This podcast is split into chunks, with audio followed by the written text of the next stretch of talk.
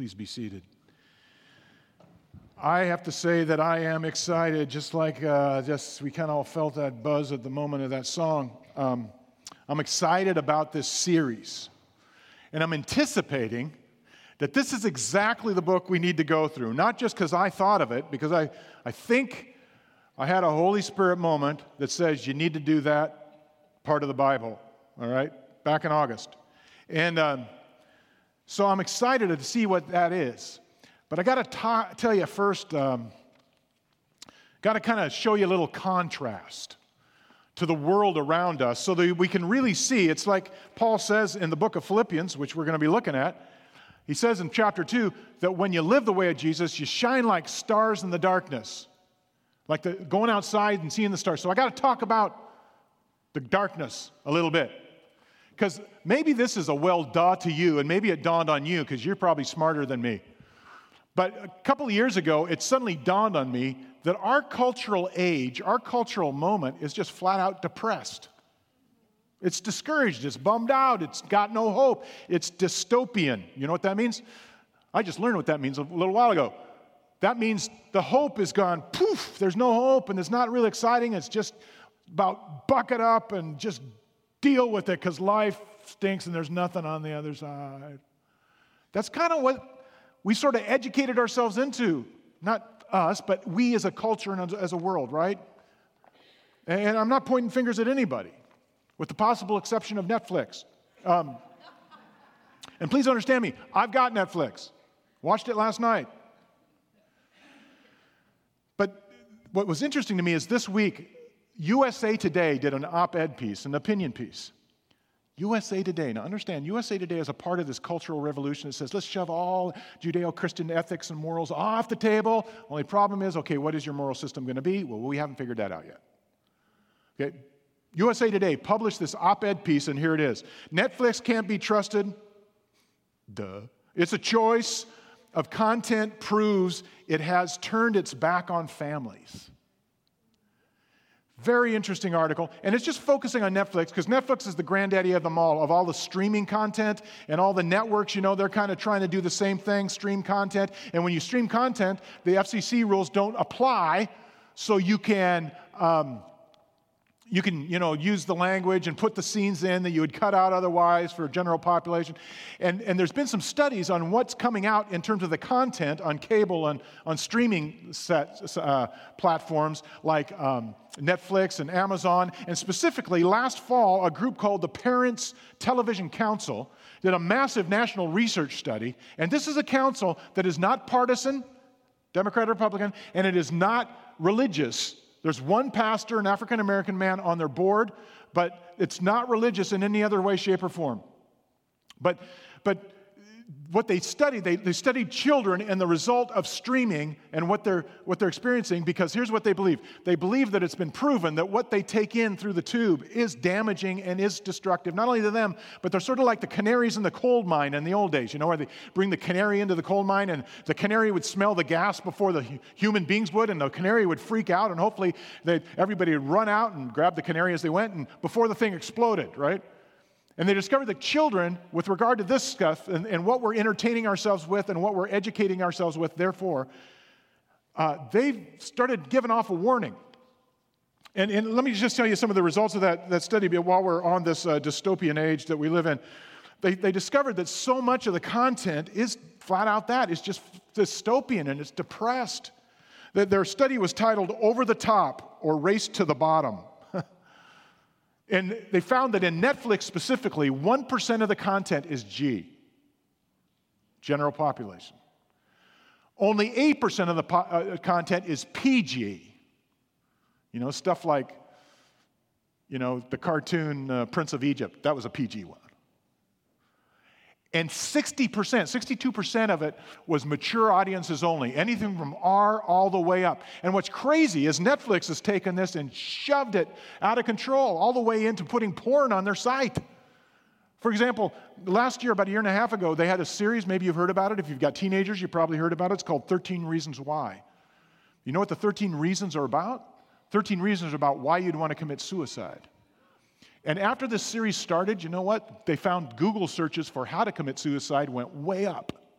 connected? Seems. They had emergency room visits by people who attempted, to, young people who attempted to, to commit suicide went way up as soon as this show came out. And they just said, oh, no, you don't have to watch it. Parents should keep track of it and just kind of let it go. That's the age in which we live.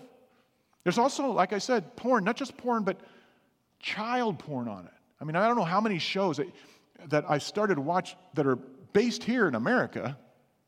It used to be when we lived in Canada, it was like, you know, don't watch British TV, kids. Don't watch Canadian TV. Now that's the stuff that's better. But I don't know how many shows I've watched. We go, oh, can't watch that one, right? But this one show that just came out, and I'm not, don't search for it, I'm, I'm just going to label it. It's called Desire. It's got child porn in it. I mean, how could you get by with that? You see, we do live in an age, now that I've depressed you along with the age, that is very depressed and dystopian, and this is what it is. And supposedly, we're told by the people that create this garbage that somehow that's just reflecting the culture and so on. That's not where I live. But that's, that's sort of the sense that's in the culture today. And that's why the contrast is why I'm so excited and anticipating that how helpful to our church community, our church family, that this book is going to be, and to the church in this age that, that it's not really a letter, a book, it's a letter that Paul wrote 2,000 years ago to a church in Philippi called Letter to the Philippians. Because it's all about living the way of Jesus and living the way of hope, and it's resilient.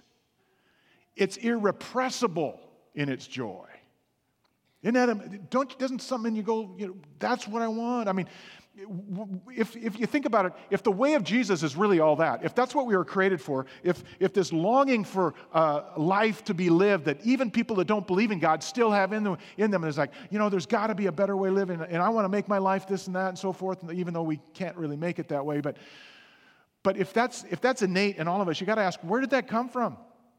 And if that's really the path to follow, then you, you would think that it's something that can be lived beyond circumstances, right? And that's what the faith that we have is, is about. That's what happens in here. And that's what happens in this faith community, that you're able to live beyond your circumstances. And that's, that's not to say or to put down people who struggle with depression. I mean, hats off to you. And by the way, you're not alone. Everybody, every Sunday, according to statistics, there's 30% of us have struggled with depression at some point. Okay? So, so we're, here together, we're in this together. That, that's not to put that down. It's not to put down people who've got tough circumstances. It's not to deny tough circumstances, because I don't know, you know, most of us are Christians, Jesus followers probably. I bet you've noticed the pain doesn't go away, the struggles don't go away when you become a Christian. It's not like God waves a magic wand. But what Christians know is those painful, difficult circumstances, just like Paul's got painful, difficult circumstances when he's writing Philippians, he's in prison even though they don't go away, they don't get the best of us either because we know they're not ultimate.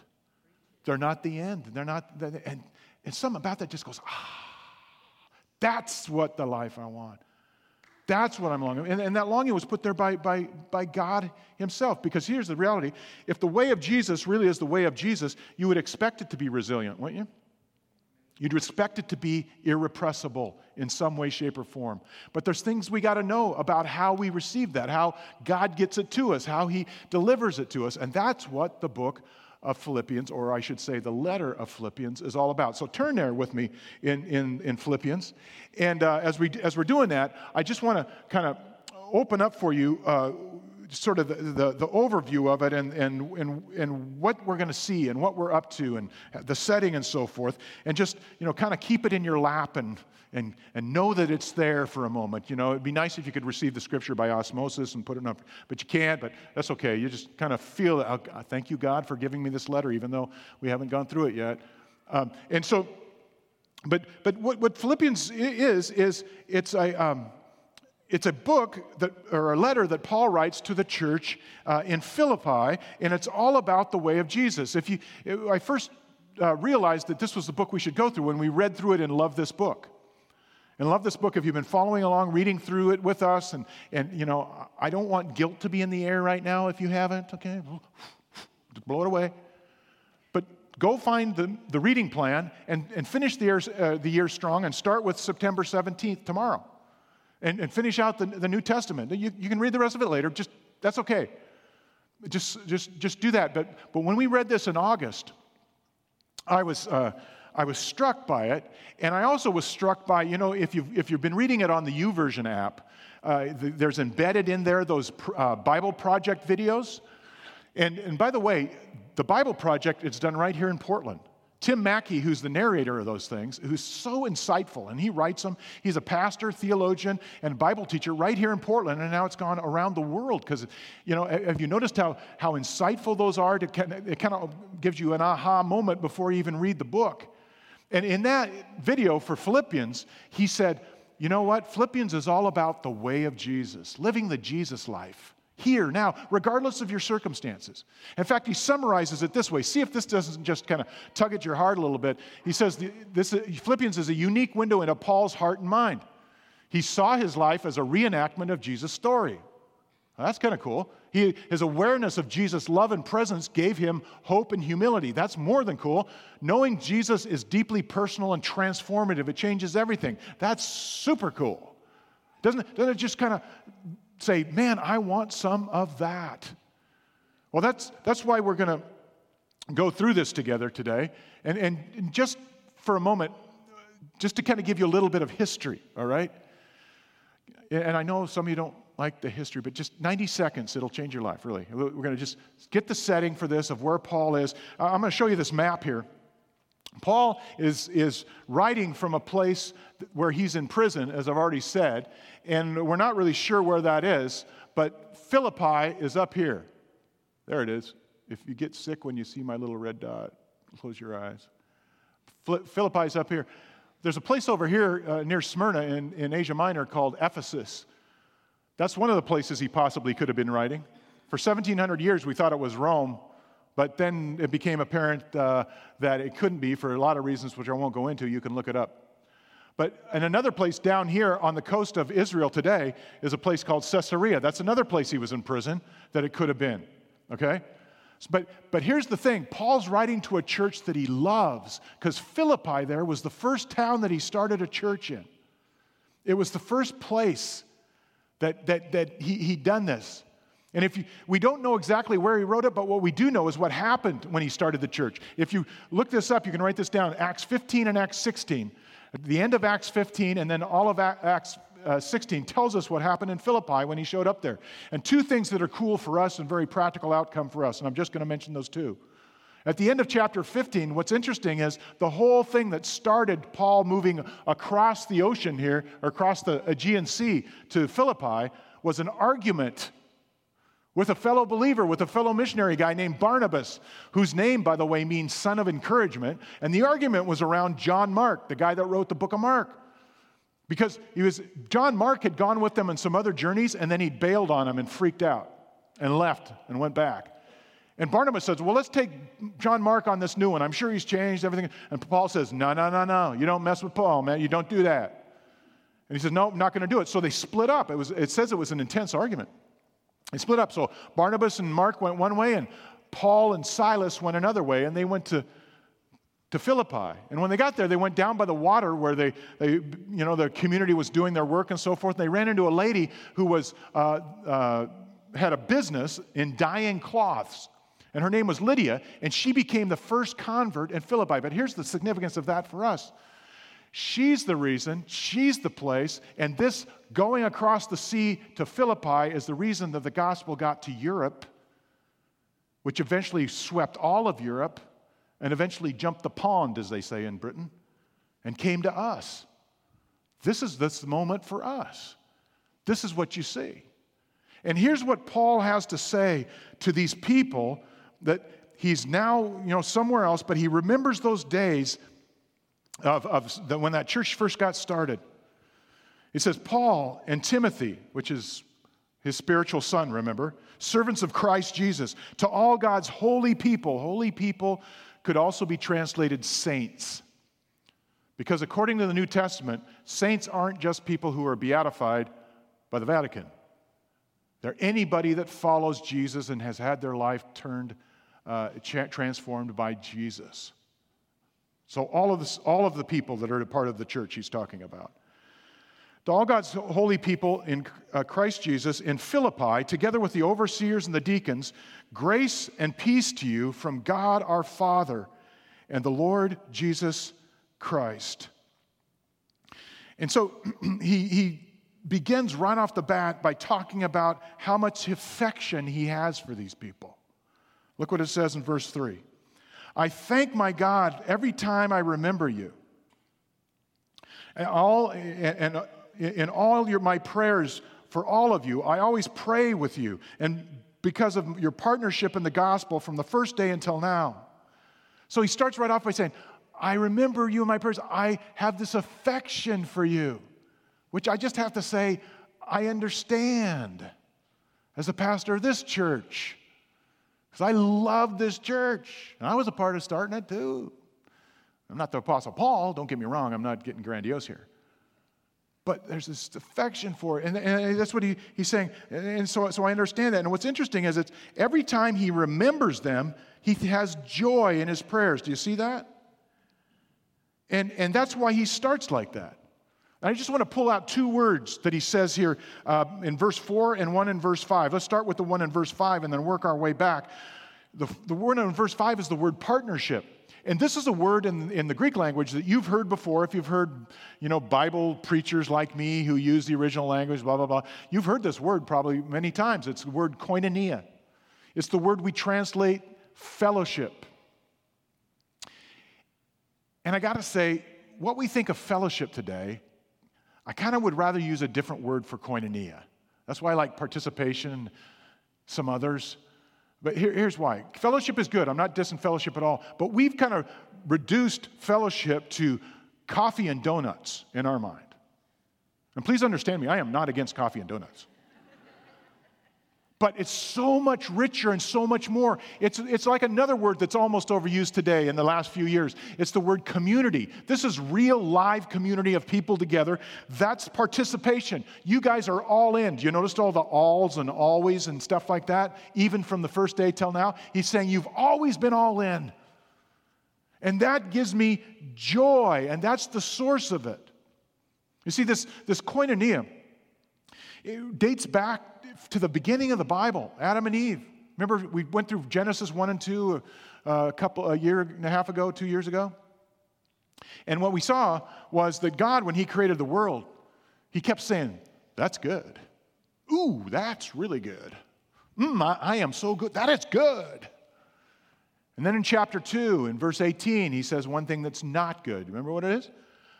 Not good that man, generic man now, should be alone. Now, in that specific case, obviously, it was just man man because he hadn't created Eve yet, and so he creates Eve. Now, I know that's about marriage, I know that's about the relationship of love and all that, but it's about so much more than that in terms of the community of the love of Jesus. And that's what Paul's referencing here. He's talking about this community. It's why we gather consistently. That's why we constantly want to be together week after week, every seven days. Have you noticed Sunday gathering comes every seven days? I notice. That's why we put it in our mission statement. We will build real community where the joy of the Lord can be found. And that's the thing he says that drives the whole thing. He's, look at, he says, I always pray with joy. Why? Because he remembers what's going on. You see, for Paul, Joy isn't just circumstantial. It's not just because my circumstances are great, because they're not great right now. He's in prison, he's tied to a, a, a, a Roman soldier. Every time he raises his hand to make a point, the soldier's arm goes up. You know what I mean? It's that kind of thing. He can't just go to the kitchen and get something when he wants it. And, and so he's, he, it, it's probably house arrest, but that's, that's still not the greatest circumstances, but that's not it. What gives him joy is the gospel working its way out and into his life and into the community of the church, in this case specifically the Philippians. And every time he sees that that's what's happened, he gets excited and he gets anticipatory and he gets joy filled that, hey, this can be different. This isn't just some dystopian nightmare. This is hope. Things are going to be different in the end of this. And God is good, and look at all the goodness he's doing. It's the same kind of thing that when we talk about the gospel, and you've already heard it on the video today. When I get excited about when I see, and you probably do too, God using our church for his good news. Do you know that OEA, Outer East Otter House, you know, did you know that they uh, did that play at Easter, you know, about Jesus' death and resurrection? Remember that one? Did you know that one of the characters in that play, one of the actors in that play, came to us from another church, but wasn't a believer in Jesus yet? By the end of the play, he was and went back to his church to become that kind of person. See, that gives joy to that. Or, or those kids, I got to tell you, man, those kids, when they were doing those, those light sticks at VBS, they were doing it to celebrate the resurrection and then sing that song. I mean, I was in the back over here. It was like giving me chills down the spine. Then I waited, I realized, wait, my grandson's in the front row. So I ran all the way around and tried to get a picture of him, and I did. All you see is a stick going, blah, blah, blah, blah, blah. But anyway, but, but there's just this sense of joy, childlike joy of saying, woohoo, Jesus, way to go. And that's the gospel joy that he's talking about. Why does that get stuffed down? Where did that go? How come when we grew up we left that behind? I mean, that's you know, Sunday mornings, being together, the anticipation of that. And, and here's, here's the point that I think he's trying to make about joy. It, and it's this joy is deeper than happiness, just as desire is deeper than lust. You see, desire, the desire for Him that God puts in us, it's deeper than just, hey, I want that. I'd like to have you in my life once in a while, right?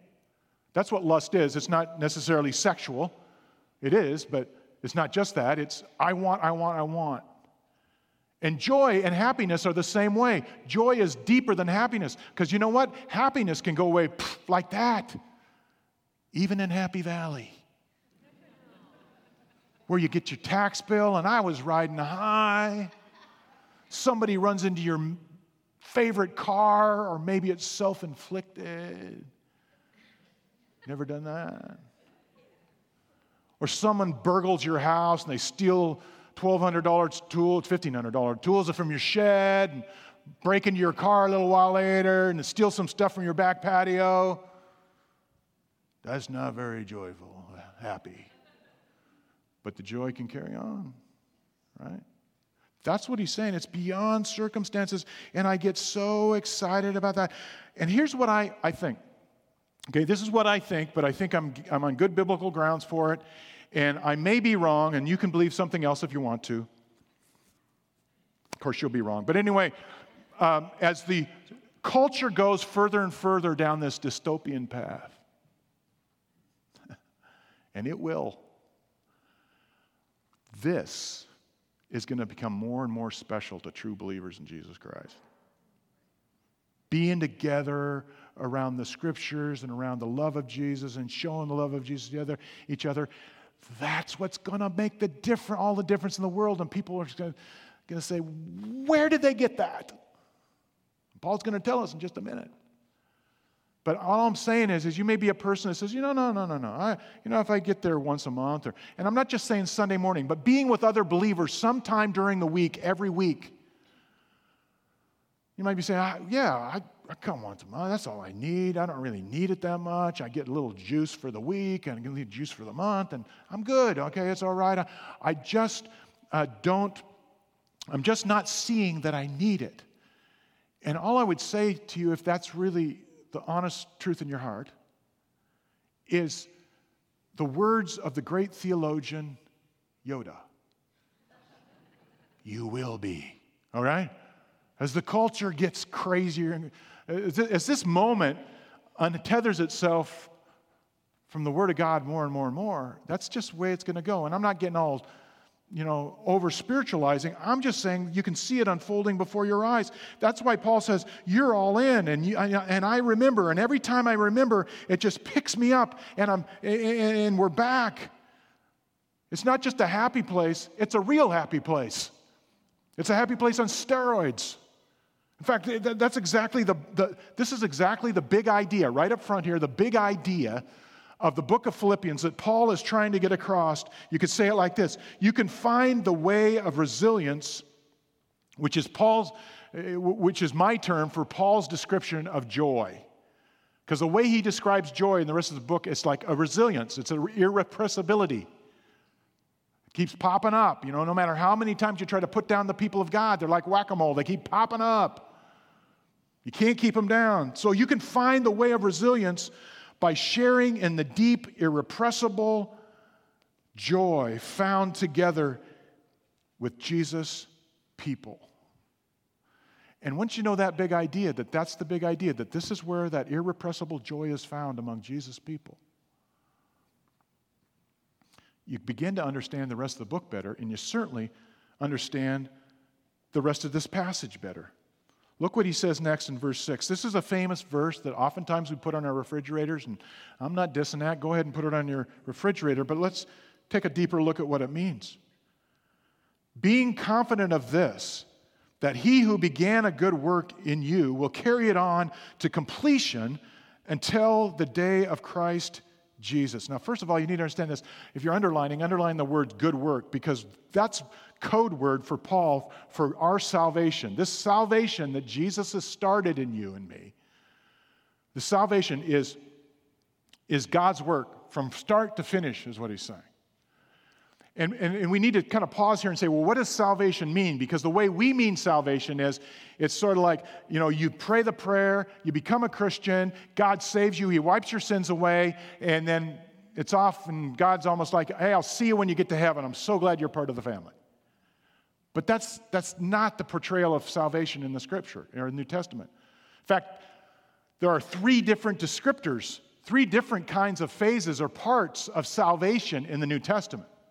The first one is justification. Yes, you, you commit your life to Christ. You're my Savior and Lord, Lord Jesus, and the power of His cross wipes all your sins away and brings forgiveness into your life. And then immediately, the power of the resurrection starts to raise up and rise up that new creation within you and start to transform you. But it doesn't stop there, it continues to transform. And that's the second part, or the second uh, description of uh, salvation. And that is what's happening right now in our lives as we're being transformed and become more and more like Jesus and more and more like Him. And that's that's where the real joy is found, especially when we share it together, what the gospel's doing among us. That's how you keep on going like that. And then the final one, the final way of describing salvation in the New Testament is what can be called glorification or going to glory, being in God's presence and finally getting the bodies, mind, and heart that we were originally supposed to have before sin screwed everything up.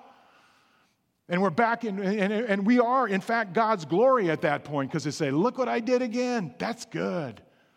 And that's, that's salvation, and that's what we're headed for. And that's what, what Paul is describing here. And the reason I go on and on about that, especially the part about it's God's work start to finish, is we are so tempted, especially today in a cultural moment like ours, that, you know, we Christians aren't adverse to the culture. We, we live in it. And we have to think about okay, where am I putting my hope and trust? Where am I putting my expectations for the good work that's going to happen in me? Because it's so easy to misplace our hope and misplace our trust and put it in things like, you know, ingenuity or science or democracy, which actually we're not a true democracy, we're a representative republic, but they don't teach that in school anymore. But the reality is, is or, or put it in my own ingenuity. You know, that was a real temptation, honestly, till I was about 40, 45. Okay, I didn't really grow up that much, 50. Because you know what? You can do the first half of anything on energy and ignorance. and that's what I did. But you put your hope and, hey, I, I, can work this out. And you know what? Those kind of ideas, rather than putting our hope and our trust in Christ to work this out and to do this good work, creeps into the church. In fact, there's evidence that has been creeping into the church for quite a while. And you know where the evidence is? It's still in those canaries in the cave, uh, in the coal mine, and our kids. In 2005, a book was published, just like a lot of generational moments when there's a book published that explains a lot. There's this book published called Soul Searching uh, by Christian Smith and uh, uh Melinda Lundquist. And the, they were a couple of sociologists who were just simply trying to study how teenagers uh, relate to religion in America. And it was this huge national study, and then they published a book out of it. People are still unpacking this thing today because it was such a moment of, aha, that's really what's happening in the American church, specifically in the evangelical church. And they had this, this specific term, this three word phrase really, that describes what it is, at least up to that point, we are passing on to our kids and our teenagers in terms of their view of God and their faith and religion, whether it be by watching this or you know how they're taught in their church or whatever it is. And here's the phrase: it's moralistic therapeutic deism. You might want to write that down. I think that's going to be a trivial question, trivia question somewhere. But there you go. Well, what's that? Well, let me just describe it. Moralistic is a moralism. It's not necessarily moral. It's, it's whatever I feel at the moment is right and wrong. Okay, then you better feel it too because, you know, you can't hurt my feelings. That kind of moralism, not really grounded in anything. Therapeutic, that's uh, just saying that we live in an over psychologized, over Freudian culture. I'm not dissing psychology or psychiatry. I'm just saying that in our culture, in our world, just because Freud came along, everybody thinks they're a psychoanalyst. You meet me, I meet you. Immediately in our minds, we psychoanalyze that other person and peg them. We think that we've got this sort of therapeutic thing. And, you know, eh, going to the counselor or going, which, again, nothing wrong with that, but somehow it's almost a religious rite today, even in churches. And deism. Deism is an old, old, old, old heresy. It might sound good because Dios is the word for God in the, in the Latin, but way, way back, this idea of deism started. In fact, several of our founding fathers had this as their belief system. And the problem with deism is, is that it, it, it believes that there's a God. Deism is, is, says that by human rationale and observation of nature, you can deduce that there is a creator, there is a designer, but that's as far as it goes. The designer, the creator, has created the world, wound the watch, and now he's standing off watching, and he just, it's up to us to do whatever we're going to do. He's not going to have any involvement in our life. And a lot of people live that way practically, even from the church. And that's what Smith and Lundquist discovered was happening. In fact, before we leave this, this topic, let me just give you the five points of moralistic therapeutic deism that Smith and Lundquist come up with. You can look these up on the internet. This one happens to come from Wikipedia, but here we go. A God, number one, a God exists who created, notice the small g, who created and ordered the world and watches over human life and earth. And that's it. So that's deism. God wants people to be good, nice, and fair. Okay, I learned that in kindergarten. To each other, as taught in the Bible and by most of the world religions. Now, here's the thing I'm pretty sure God doesn't want us to be mean, He wants us to be nice. But if that's all it is, nice can go away like that. It's sort of like happiness, right? It's got to be more than that. There's got to be an inner transformation of some kind, I would think, if it's going to be genuine. Three, central goal of life is to be happy and to feel good about oneself. Huh. In Happy Valley, you know, I, I read a study a, n- a um, number of years ago that the people who had the highest self esteem, and they did this survey, the people with the highest self esteem, you know who it was? Gang leaders in Los Angeles and New York City. they were really good about themselves. So there you go. Number four, God does not need to be particularly involved in one's life except when God is needed to resolve the problem. This is sort of like the vending machine view of God. Stick your money in, and out comes God's fix for your problem. And finally, good people go to heaven when they die. Well, according to scriptures, even bad people, in fact, we're all sinners against God. So sinners go to heaven if they know Jesus and he's forgiven their sins. That's how the scriptures. But this, you know what this is? This is universalism. This is everybody gets in at some point somewhere, and that is incredibly destructive to our faith. And even some national speakers who have come out of the, the church in recent years are starting to spout this off. It's just so insipid. It can't hold the water of what's going to need to be held. It can't hold the joy of what's going to need to be held as culture continues to unfold into the, and the future unfolds. It can't. And that's why the warning is going off, and that's why they wrote this book, and that's why it's so important to, do, to, to, to think about this. I mean, compare moralistic therapeutic deism to, to Philippians 1 6 again, being confident of this, that he who began the good work for you will carry it on to completion until the day of Christ Jesus. it's not just about on your own energy and ignorance. It's not just about, you know, being confused or alienated anymore. It's not about living off the energy of our outrage or anxiety. It's about living off the inspiring power and love of Jesus Christ. In fact, that's exactly where Paul goes next. He describes why he can be so confident of this, because it says, I'm confident that this is going to happen for you. Verse 7 It is right for me to feel this way about you, all of you. Since I have you in my heart, see how much he loves them? Whether I'm in chains or defending and confirming the gospel, all of you share in God's grace with me. I can testify how long, how I long, okay, there's the longing, the desire, which is connected directly to the joy. We'll see that later. Testify how I long for you all with affection of Christ Jesus. This is literally the affection of Christ Jesus because this is the same word that is oftentimes translated compassion. And it doesn't mean feeling love from my heart, right? It means, it means in those days they thought the, the, the compassion came from your guts. So it's deeper, it's deep down. It's kind of like, you know, guys, when you told her, you know, I love you so much it hurts before you asked her to marry you, you, you did that, right? But where did it hurt? It didn't hurt up here, it hurt here. And it's the same word that's used of Jesus in Matthew 9:36 when it says he looked at the crowds and he felt affection or compassion because they were like sheep who were lost without a shepherd.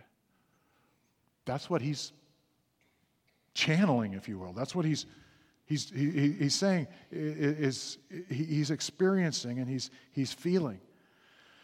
You see, what he's trying to get us to understand is that joy is located in the people of God.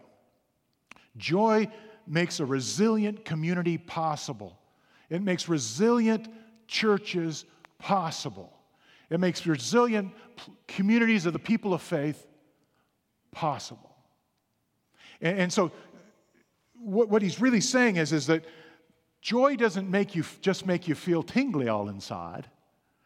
Joy actually strengthens your life and gives you hope for the future and kills off that dystopian nightmare thing.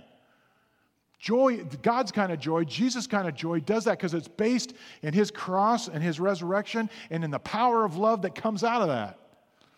And so he's, he, it's very similar to what Nehemiah stood up. Remember Nehemiah chapter 8? The people were just freaking out and flipping out and because they realized, oh man, we're not what we should be and so forth. Nehemiah stands up and says, wait, wait, wait, wait, wait, wait. The joy of the Lord is your strength. When you've got this joy that Paul's talking about, or the joy that Nehemiah is talking about, it not just make it not just you know makes you feel better, it actually makes you strong and, and sends you out moving forward with, with hope and joy into the future and peace that God knows what He's up to in your life beyond the circumstances. And so Paul describes where we get this strength from and this joy from. Verse 9. And this is my prayer that you that your love may abound more and more. We'll come back to that. In knowledge and depth of insight, so that you may be able to discern what is best and what it may be pure and blameless for the day of Christ. Again, the day of Christ is when Jesus comes back because it's happening. But I want you to look at this word discern. Some translations say approve, that works too. But it means this is the proof of the pudding. This is the proof of your faith. This is, this is the testing, but it proves that it's real and the joy is there and it's going to stay there. And it's not going anyway. It's not like fleeting happiness. And the word he's using here for discern is a meter, uh, metallurgical word where they would test, you know, a coin, make sure it's truly the metal that it says it is. It's not some tin thing or something. Or, um, you know, how they would purify metal. And, and, and the way to purify metal is you got to turn up the heat. It, it, um, it's probably not done this way. I don't know um, if it is done this way or not anymore, but uh, purifying metals like gold and silver and so forth is probably done by a machine. But I've seen how this sort of metal purification process works. Because I was a plumber's helper in college. And the plumber made me do all the plumbing work while he had his lunch and snacks. Isn't that, he's a nice guy. I mean, he's all right, but he, he didn't want to cross him because he was just this little short little guy, but his name was Malachi McCann. Came straight from Belfast. And he had this laugh like a leprechaun that was scary all at the same time. Ha, ha, ha. I mean, it was like, yay, yay, yay. He, he uh, was almost like Harry Potter or something. And so we were in this one house where it was an old house. It's like our house is this old. But back in the day, they didn't have the plastic, nice little pipes. I don't know if you knew this. You in construction are laughing right now. But the, the, the waste pipes were these cast iron black things that all that goo went down for decades. And in order to remodel and to replumb the house, you had to bust those puppies open. So, guess who had to go under the floor and bust them open? Malachi says, I want you to go down under the floor and bust them open. I said, okay. He said, no, wait, before you go, you got to know how to put them back together. And the way you put them back together into the fittings uh, on these cast iron pipes is in that day, you took hemp rope and you wrapped it around and stuffed it in the, in the fitting, and then you poured hot lead that would solidify and hold the thing together. But before you did that, you had to melt the lead. And so he says, Here's the pan, here's the chunk. I said, That looks terrible because I know, but you're going to take all the impurities off of it. Otherwise, there'll be pockmarks and it'll be brittle and it won't work and they'll have a leak. Great. He says, Oh, and one more thing. When you heat this up, be careful because it'll pop up and blow up and burn your face off. And then he did that laugh, that leprechaun laugh. So I was very, very careful, but that's exactly what happened. It came, the impurities came to the top. I scraped it off, put it over here, scraped it off, put it over here. And that's the image that Paul has in our life when the heat comes, when the circumstances, like when he's in prison. Even the heat when you're living the way of Jesus and you know the joy and the resilience of his life, even the heat works for good to make you stronger. Not because you're a better person and you can do it, but because the same one that started the good work in you is going to finish it. And he expects you to finish it in, in, and be in this place of protection called the community of the believers in Jesus. And that's exactly the image that he's making. In fact, he tells us exactly what we get when we're in here. He says that the reason that we're able to have this discernment or this, this strength that give, makes us resilient is because, first of all, our love abounds more and more for each other. But the reason for that is, first of all, in knowledge and in depth. Resilience starts with strengthening your metal, so to speak, before you get into the heat, before you get into the crisis and the test. And the two things Paul says we need are knowledge, which is knowledge of God's word, which is why we do scriptural biblical teaching the way we do on Sunday mornings. It's why we do it in the children's ministry. It's why we do it in a new ministry that's going to be launched in October called Think, Question, Believe that you're going to want to check out. It's an apologetics ministry that's going to do some teaching on why do we believe what we believe and what are the big questions, the ultimate questions of life and the ultimate questions of the scripture and how do we come to those conclusions. That's why we do that because of knowledge, but knowledge alone is not enough. You have to have depth of insight. And I got to explain this a little bit because I think most of us think nowadays, when it comes to depth, that depth is finding the secrets that no one else knows about in the scriptures, that no one's ever discovered. Deep, deep, deep, deep. Sorry, that's neo Gnosticism. That's not following Jesus. And I'm not saying you shouldn't dig deep in the scripture and spend plenty of time and try to get the understanding of what was going on then and read the commentary. All of that I do every week. And I, it's a good thing for all of us to do as Christians is to, to read it more than just the devotional, but go underneath, deep. But when Paul uses, when the New Testament uses the word deep, he is describing, it is describing not just going deep and getting those secrets that no one else knows about, but living out the things that we've discovered as truth that probably all of us know. Letting it go so deep into your life that you're living it that way. That when you make decisions, that's the, that's the way it goes. That's the truth or the, the concept that, that causes it to happen. And he's saying that's how you get strong. It's not just the knowledge, it's the living of the knowledge, it's the practice of the knowledge, if you will. And, and that's, that's what he's saying. That's a deep, deep, deep thing. And what he's trying to tell us is the only place you're going to get that is in the community of believers. I've said that probably 20 times now. It's here that that happens. Because what happens is when you, when you have knowledge, but you just, you know, you're going through something really tough and it's difficult to trust the Lord. You come to this place, and there's other people that aren't going through that at the moment. They pick you up and they've got the trust for you and carry you along. It's not that you don't believe, it's just that you need somebody helping you to practice and put one foot in front of the other. And that's why real joy is found here, in this place, and why it is a big deal to be gathered together. And I know one of the objections of some people is that they'll say, well, we don't really need church to be Christians. We don't really, I mean, look at China. You know, Christianity is exploding there. They, their churches are being shut down. Look at Cuba. In fact, pray for the Chinese church, by the way, because this last week, the largest evangelical church in Beijing, two or three hundred people, was shut down because there's a resurgence of anti Christian, anti religious, anti Muslim work being done by the communists in China right now. You know why they shut that church down? Because a couple of months ago, the authorities came to them and said, We'll let you keep meeting here as long as you let us put cameras in your auditorium, in your room, so we can see if anybody's saying anything that's illegal. And of course, their leadership team, their elders, which, like our leadership team, I'm sure they would say this. They would say, No, you can't put cameras in there to check that out. Wouldn't let the government do that. Not that that would ever happen here, but pray for the church in China. But people say, well, how, you know, I don't need church. Those people are, you you know what? Those people meet anyway. They gather together anyway. Why? Because they know that's where the joy and the resilience and the irrepressibility of the people of God is, is when they're together and Jesus does this work in and through them together. Yes, he can do what he needs to do individually, but we need each other to help this thing work.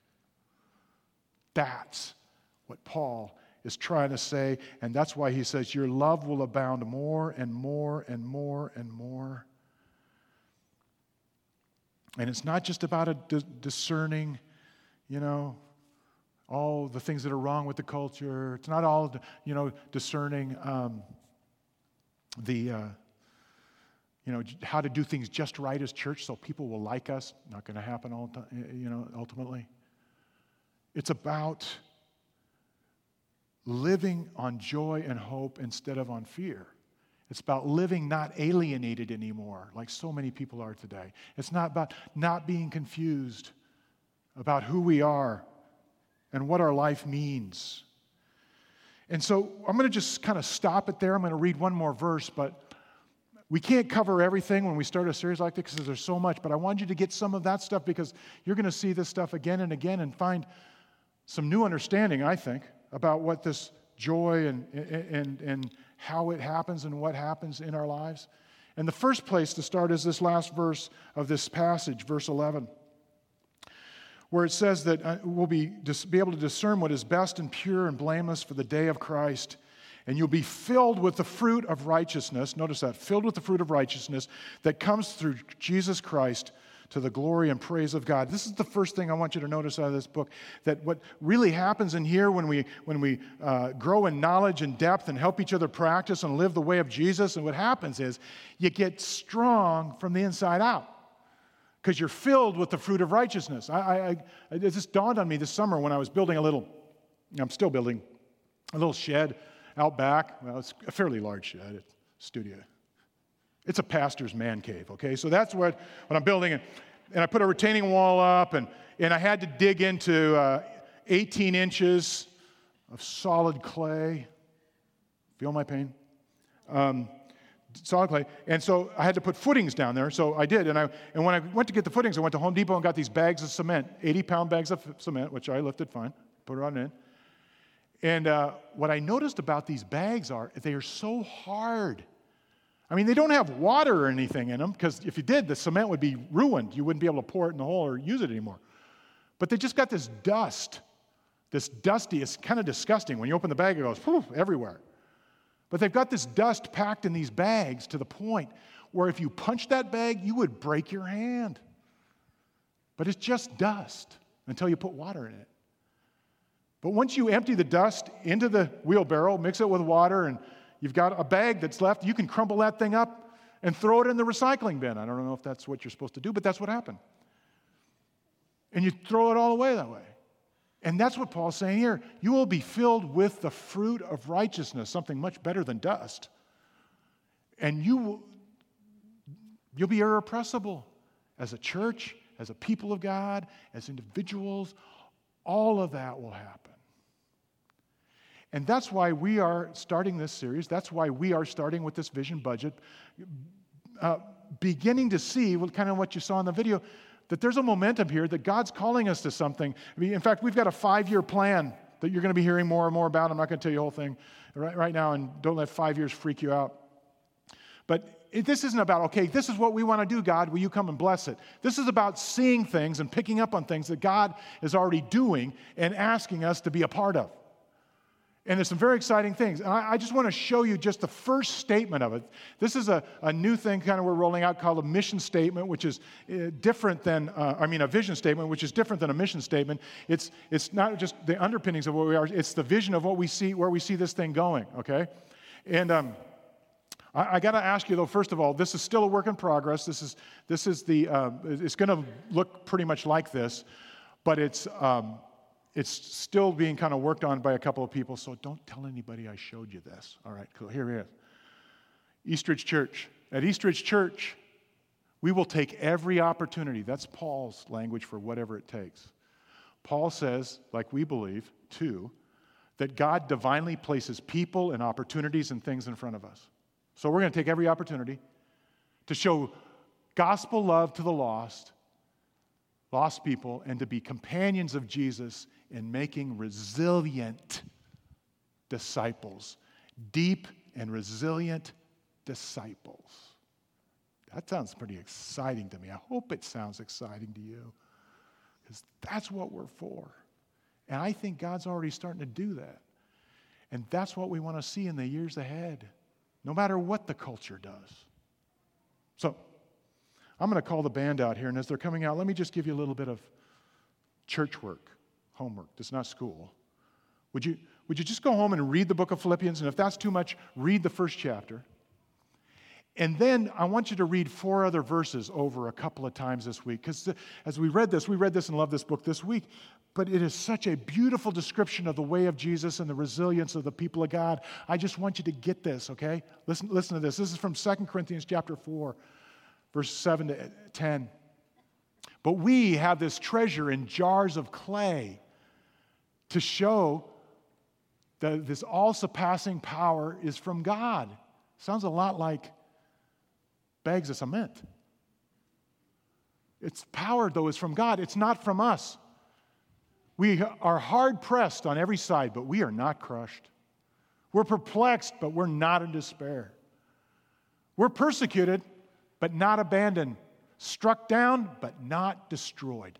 We always carry around in our body the death of Jesus so that the life of Jesus may also be revealed in our body, our bodies and this body of believers in Jesus Christ. That, my friends, I hope you can see, is beautiful. Let me pray for us. Heavenly Father, I pray that you would send us out of here with this love that abounds still more and more in the life of Jesus and in the way of Jesus. And may there be clarity and peace and hope ahead. And may we shine like stars in the night sky. I just thank you for this church family. I love them. I know that you love us. But I pray, Jesus, that you would take this word from that Paul wrote to the Philippians